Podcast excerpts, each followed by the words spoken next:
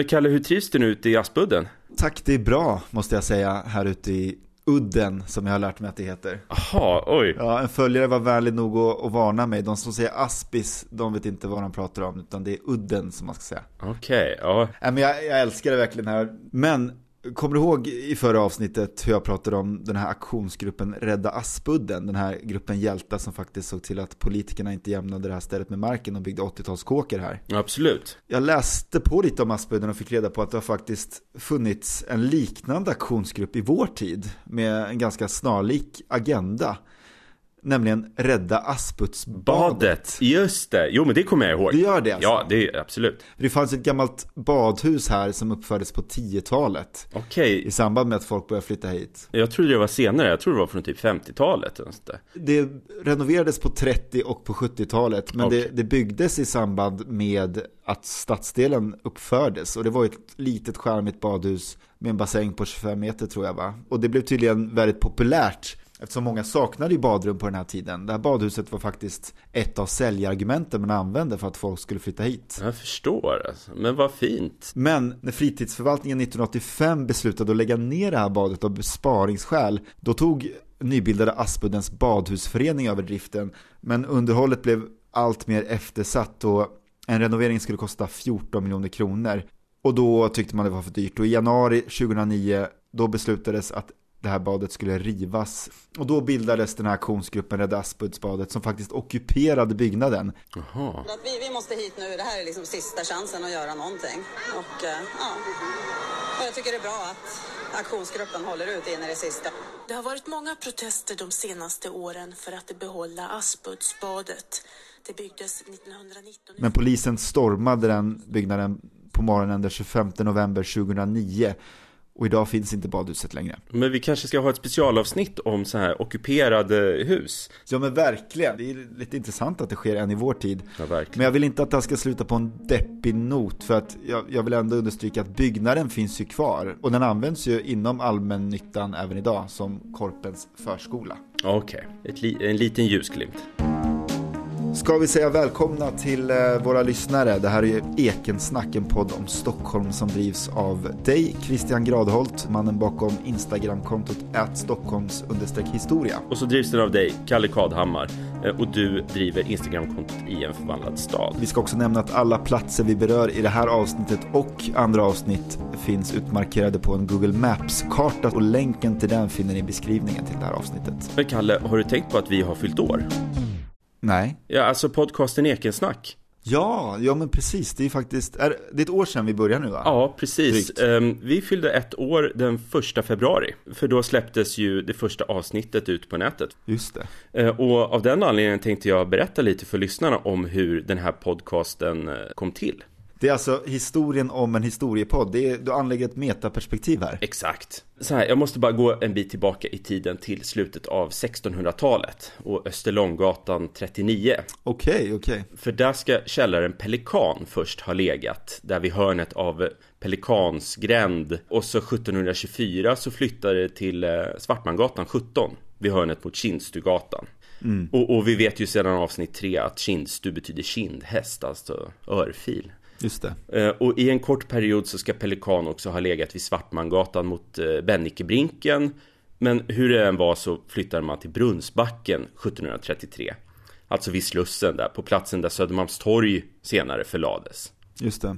Och själva det här stora och ganska avlånga huset som vi känner igen från gamla fotografier av Slussen stod färdigbyggt 1762. Så Pelikan låg i ett äldre hus innan dess. Mm. Och här avlöste ägarna varandra då i det här nya huset då. Eh, jag kommer inte gå in på dem närmare, förutom att Pelikan blev en Sara-restaurang om det var 1917 eller 18 och Sara, det, det vet vi ju, det är ju Sveriges allmänna restaurangaktiebolag. Mm. Men så skulle Slussen omgestaltas helt och hållet och Pelikanhuset upplevde sin sista kväll i drift på platsen den 30 september 1931. Och sen fanns det faktiskt inte någon eh, restaurang Pelikan förrän på 60-talet. Nähä, okay. Och det är när Sara-bolaget bytte namn på sin restaurang Port Arthur på Blekingegatan på Söder.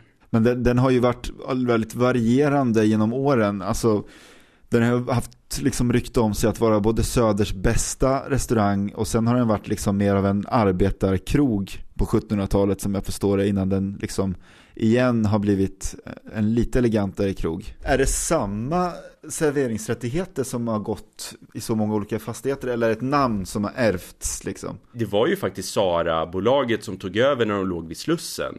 Mm. Som flyttade över namnet på en annan restaurang som de själva ägde, alltså Sara-bolaget. Så ja, det, det går nog att argumentera för att det finns en kontinuitet där, flera hundra år. Ja, men just det. Men varför pratar jag då om restaurang Pelikan? Så här när jag pratar om poddens tillblivelse. Ja, det är ju för att eh, det var på det här före detta Port Arthur, nuvarande Pelikan, som du och jag satt och åt lunch den 4 februari 2021. Ja, det är nästan, det är två år sedan. Det, det är mer än två år sedan nu. För jag hade ju hört av mig till dig och föreslagit en lunchdate. Mm. Där jag tänkte föreslå just en podcast om Stockholms historia. Va? Mm. Eh, kommer du ihåg vad du svarade när jag skrev till dig? Uh... Så här, du svarade Det låter inte helt ointressant Men icke desto mindre så sågs vi Men vänta nu, jag måste ju få försvara mig där Alltså jag gillade idén om en podcast det jag bävade lite inför var väl snarare arbetsbördan, för jag kände väl att det kommer kräva ganska mycket tid med klippningen efteråt och så vidare. Okej. Okay. Men idén gillade jag från start. Och därefter så fick det ligga och gro lite. Ja. Eh, för vi bestämde ingenting där och då. Och vad jag minns så hade väl du kanske rätt mycket jobb vid den här tiden. Och jag skrev ju på min masteruppsats. Det är ganska hårt arbete faktiskt. Men eh, under tiden som följde så hördes vi ibland. Mm. Och vi pratade lite om gamla fotografier av Stockholm och var de var tagna och sånt där. Och när det hade lugnat ner sig lite för oss båda, senare det året, då hördes vi igen och vi bestämde oss för att ta en öl och surra lite mer konkreta detaljer. Och vi kom fram till att nu jävlar kör vi. Ja. Och du Kalle, du föreslog ju ett namn vi kunde använda på podden, Ekensnack. Ja men precis, ekensnack, det vill säga det är ju en ordlek. Vi snackar ju om eken. Eken är ju ett gammalt smeknamn för Stockholm. Och ekensnack är ju också då benämningen på den gamla Stockholmsdialekten. Som kanske också går under beteckningen söderslang kan man väl säga. Så fort jag hörde det så var det ju självklart. Det är vårt namn liksom. Just det. Men eh, det var i alla fall historien om hur den här podden blev till. Lite nutidshistoria kan man väl kalla det för. Och Christian, jag måste tacka dig för att du tog initiativ till den här podcasten. Att du skrev till mig där och att vi sågs på Pelikan. Det har varit en väldigt rolig resa och väldigt roligt att lära känna dig också och jag hoppas att vi fortsätter. Tack själv Kalle och jag tycker att det här är fruktansvärt kul. Framför allt när, alltså vid de tillfällena när, när vi har eh, liksom träffat våra lyssnare. Mm, mm. Vi har sprungit på lyssnare på stan och så var vi ju på det här um, brandkårsmuseet vid Katarina. Ja. Och så får vi ju mail och det är ju verkligen sånt som är den absolut största behållningen med det här. Ja men verkligen. Och vi, vi pratar ju ofta, liksom, vi gör ju de här dåtidsspaningarna som vi brukar kalla det ibland. Och jag har ju till och med tagit i ordentligt en gång och pratat om Birka ute på Björkö. Det som kan anses vara Stockholms föregångare. Men idag skulle jag vilja prata om det som låg här på platsen innan Stockholm blev till. Jaha. Om man vill vara lite finurlig. Okay. För det som tidigare låg där Stockholm nu ligger, det var ju Solna.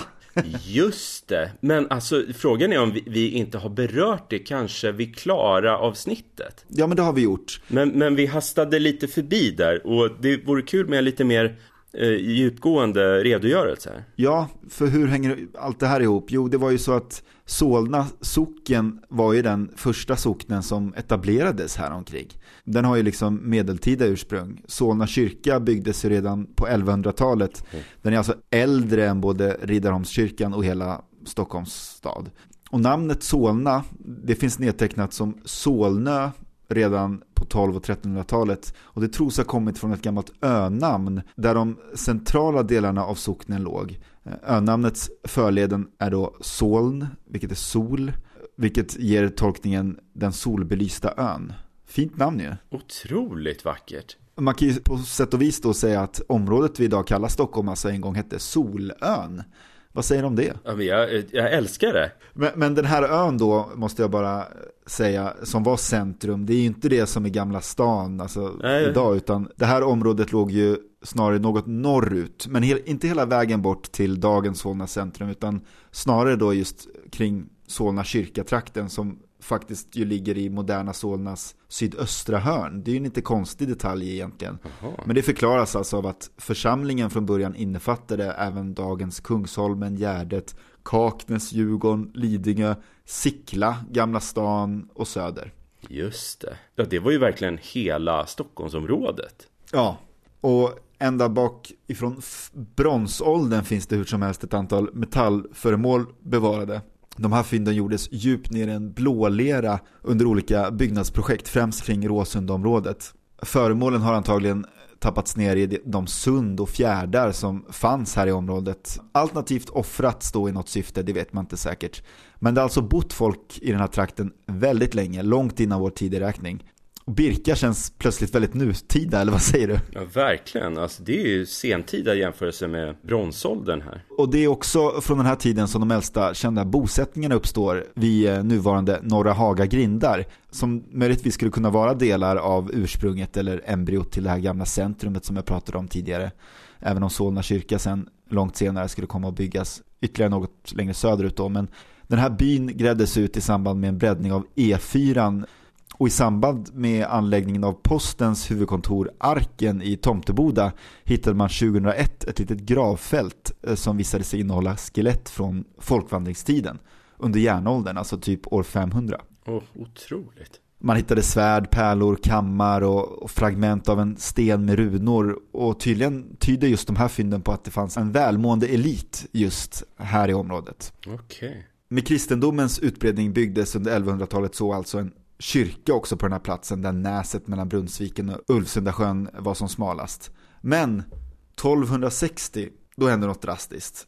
Då bröts delar av Solna ut till något som man döpte till Sankt Nikolai församling uppkallad efter Sankt Nikolas, sjöfararnas skyddshelgon. Vilket var naturligt då många tysk-romerska köpmän hade börjat bosätta sig just där kring Sankt Nikolai kyrka då som senare fick namnet Storkyrkan i takt med att byn runt den växte och därmed döptes ju församlingen snart om till Storkyrkoförsamlingen men i dagens sekulariserade tidevarv kanske det här området oftast refereras till som Stockholms stad. Ja. Ett område som ju snabbt tog över rampljuset från Solna här från 1200-talet och framåt. Men vet man varför Stockholm tog över då, då? Det handlade väl helt enkelt med att det var lättare att ta sig till eh, Stadsholmen med båt. Ja, kan det vara att Mälaren ehm, stiger? Det blir en nivåskillnad där och det blir liksom en omlastningshamn där vid Gamla stan. Det är nog en väldigt god poäng. Solna blev lite mer irrelevant här helt enkelt och 1588 skulle ytterligare en del av Solna socken brytas ut. Då överfördes Sicklaön till Brännkyrka socken som ju som bekant i sin tur blev en del av Stockholms stad även det långt senare på 1900-talet. Men okej, okay, men då var alltså Stockholm, eller alltså vad ska man säga, eh, Sankt Nikolai församling innesluten i Solna? Ja, alltså för, precis. För, för då, då, gick ju Solna ända bort till Sickla. Ja, verkligen, omringat liksom. Ja, det är otroligt stort alltså. Och samtidigt då ju som Brännkyrka socken hade blivit del av Stockholm och diverse förstäder hade börjat byggas där som vi pratade om i förra avsnittet av vår podd skedde ju en liknande grej faktiskt i Solna-trakten. Mm -hmm. Nu är vi på 1900-talet här. Stockholms våldsamma tillväxt här vid industrialismens genombrott hade ju nämligen gett direkta återverkningar på Solna. Solna hade ju liksom då eh, haft en väldigt långsam befolkningstillväxt som år 1870 var uppe i 1446 personer. Eh, men på bara tio år här, 1870 till 80, så dubblerades befolkningen och, och vid sekelskiftet hade invånarantalet vuxit till 7650.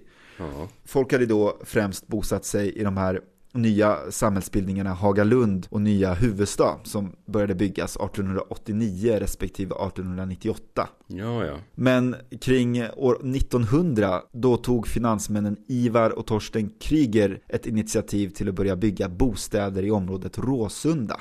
Det var ju två gårdar som låg här, Råsta och Frösunda som fick namn åt den här nya stadsdelen. Man slog samman dem till Råsunda helt enkelt. Bebyggelsen förlades längs en spårvagnslinje mellan Stockholm och Sundbyberg, då kallad Stockholmsvägen, idag Råsundavägen. Och precis som i Midsommarkransen och Aspudden satsade man här på att bygga flerbostadshus snarare än små lantliga hus som tidigare hade präglat de här förstäderna. Det tycker jag är väldigt trevligt faktiskt. Det är fint där uppe. Ja, men verkligen alltså. Det är ju verkligen en skatt i Solna, Råsundaområdet. 1912 fastställdes Råsundas första stadsplan och nu började en ny epok i Solnas historia med nytt folkliv och massvis av nya verksamheter. Bland annat byggde ju svensk filmindustri 1920 sina filmateljéer här. Just I det, det område som kallas Filmstaden. Eh, det var väl att de eh, flyttade från Lidingö till Råsunda. Ja, och det här är ju ett helt magiskt område. Ja. Inte minst för oss cineaster och filmälskare. Och mycket väl värt ett besök. Alltså området uppfördes efter arkitekt Ebbe Krones ritningar. Och det finns ju kvar än idag det här området. Även om det inte spelas in så mycket film här längre. Men entrén och den här portalen med den gamla SF-logotypen finns ju kvar. Och här fanns ju då från början alltså ateljéer, studior, omklädningsloger, laboratorium med mera. Och här producerades ju 400 långfilmer fram till 1970. Bland annat den helt fantastiska Körkaren från 1919 av Viktor Sjöström. Ja, den är otrolig. Och senare Utvandrarserien också av Jan Troell 71-72 med mera, med mera, med mera. Ja. Och även om det då alltså inte finns några aktiva inspelningsstudior på området idag så finns ju flera kontor på platsen med anknytning till film och media. Och bland annat har ju glädjande nog SF Studios sina lokaler här idag. De har flyttat tillbaka dit. Jaha. Där har jag faktiskt gjort praktik en gång. Ja, vad kul. Och, och förutom SF flyttade ju också massa andra verksamheter hit. Så Råsunda blev faktiskt framåt 1930-talet det samhälle i Sverige där det producerades flest lägenheter efter Stockholm, Göteborg och Malmö. Lite, ja, man kan väl säga att det blev liksom dåtidens Uppsala kanske, i expansionstakt i alla fall. Jaha. Och Råsunda skulle komma att få ännu mer av en central roll i Stockholmars hjärtan då Råsunda stadion ju uppfördes och stod klar 1937. Ja. Det var ju AIK som aspirerade på att spela inför den större publiken på Stockholms stadion. Och de gick in med 100 000 kronor till byggandet av den här nya stadion i gemensamt bolag med Solna kommun och det allmänna bolaget Råsunda Förstads Aktiebolag. Och platsen som valdes blev fotbollsförbundets ägor i Råsunda där man redan tidigare hade haft en idrottsplats med en liten fotbollsplan. Det finns ju gamla bilder på den. Det, det är lite mysigt. Det var en idrottsplats helt enkelt. Ja, verkligen eh, pittoreskt. Och den officiella invigningen skedde då den 17 maj 1937 då eh, kung Gustav V klippte banden vid en landskamp mellan Sverige och England som slutade 4-0. Tyvärr då till England. Ah. Men, eh, och publikkapaciteten var 40 000 här då vid fullsatt. Och vid fotbolls-VM 1958 då var ju Råsunda en av de 12 arenor där mästerskapen spelades. Och det var ju här på Råsunda stadion som den så omtalade VM-finalen spelades mellan Sverige och Brasilien inför 50 000 åskådare. Man hade byggt ut publikkapaciteten ytterligare. Matchen slutade då 5-2 till Brasilien och Sverige fick silver. Just det, och där var ju Pelé, gjorde väl två mål där säkert. Nu Zagallo till Pelé, möjligen Pelé når fram och han nickar i mål! Oj, oj, oj, oj, oj, oj, oj, ett sånt otroligt mål igen. Pelé som, som gick bort för bara ett tag sedan. Exakt. Det finns ju en journalfilm från, eller det finns massa journalfilmer från den här matchen och, och tv-sändningar också för den delen. Det var ju då tvn slog igenom på bred front i Sverige. Ja. Ja, publiken höjer spontant en applåd. Varenda person, de 50 000 på läktarna, applåderar just nu eh, de brasilianska segrarna. Och det vill jag också faktiskt göra. Det har varit hektisk stunder att se dem under det här VMet. Och det var en väldigt väl förtjänt seger. Men jag har sett ett filmklipp på när Brasilien springer ett ärevarv med en svensk, stor svensk flagga till publikens jubel. Och det finns bara något enormt, jag blir helt varm av det filmklippet. Nu går brasilianerna runt och håller om svenskarna och pussar dem på kinderna. Nu springer de runt banan, ett ärevarv verkar det till att bli. Ja, vi får en brasiliansk, eh, nej en svensk fana får det in. En svensk fana får det in som de tar emellan sig och springer runt, eh, runt banan under det att publiken jublar. Det är fantastiskt fint. Sektion efter sektion, de får verkligen en sportslig och storslagen hyllning. Och det bottnar i det som jag sa, att man kan inte känna sig gruvligt ledsen över att förlora till ett sånt här lag. Det var en underbar uppvisning den de gav. Och vi har bakom oss tidigare insatser som vi har alla skäl i världen att vara mer än tacksamma och belåtna över. Och Råsunda har ju också stått som finalplats för dam-VM i fotboll 1995. Just det, vilket gör Råsunda till en, en, ganska unik stadion i världen har jag fått för mig. Exakt, ja, men det finns en annan, Rose Bowl i Los Angeles har också stått som värd för VM-finaler både dam och herr, men okay. det är en enda förutom den. Men den 1 april 2006 tog Svenska fotbollsförbundet beslut att bygga en ny nationalarena för herrfotboll kallad Swedbank Arena som sen bytte namn till Friends Arena i Solna med större kapacitet. Ja, just det. Så att eh, hela verksamheten skulle flyttas. Eh, den sista landskampen 15 augusti 2012 på Råsunda, det var en repris från VM-finalen 1958 då Sverige tog emot Brasilien. Och precis som i finalen 58 tog brassarna hem segern, den här gången med 3-0. Och den 25 november var det öppet hus där besökarna fick påbörja rivningen genom att plocka med sig souvenirer i form av stolar och gräs och allt möjligt. Just det, det har en polare berättat för mig, han är AIK-are. Han var nog där och plockade med sig grejer, alltså vad kul. Kanske finns några lyssnare som sitter på några stolar där hemma. Det är ju häftiga artefakter faktiskt. Ja, verkligen. Och idag håller det ju på att uppföras bostäder på platsen. Många är redan inflyttade och klara. Och istället har vi då fått en ny nationalarena i Friends Arena i Arenastan, inte så långt därifrån. Just det. Så berättelsen om Solna är en berättelse om uppgång, fall och återupprättelse om du frågar mig. Från början en mittpunkt för hela regionen, eller vad man nu ska kalla det, som sen länge fick stå i skuggan för sin storvuxna lillebror Stockholm, men som inte minst tack vare Råsundaområdet på 1900-talet fick en slags revival. Och idag Christian, just nu håller ju faktiskt något historiskt på att hända. Jaha, vad då för något?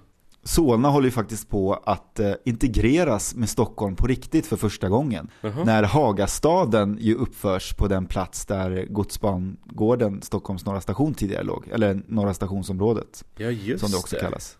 Det tänker man inte på, men det är verkligen en um, sammanbindning där. Alltså Solnavägen som ju länge var en trist lång transportsträcka upp mot Solna. Den kommer ju bli mer lik en stadsgata och binda samman Stockholm och Solna.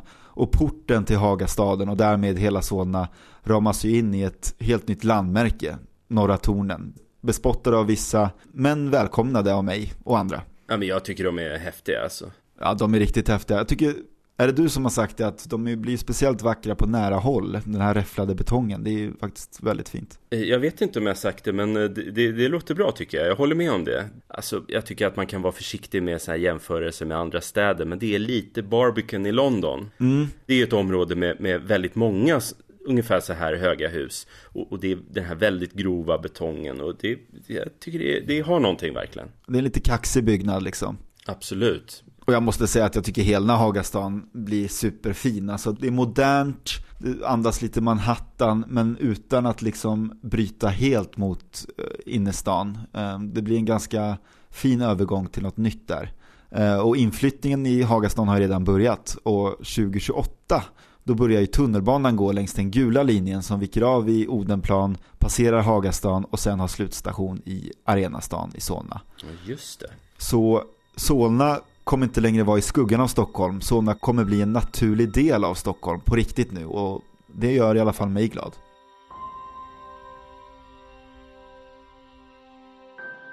Får jag tipsa om en eh, Solna-upplevelse?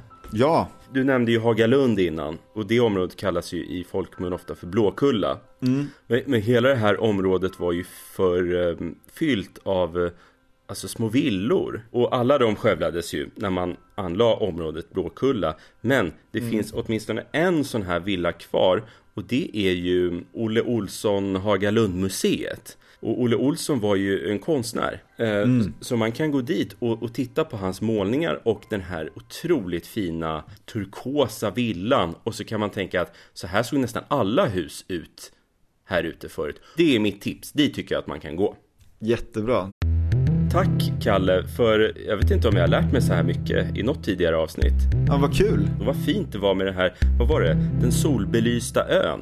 Ja, tack så jättemycket Christian. Dig når man ju alltid på ditt Instagramkonto, at Stockholms historia. Och dig, Kalle Kadhammar, når man på Instagramkontot i en förvandlad stad. Och oss gemensamt når man på ekensnack gmail.com.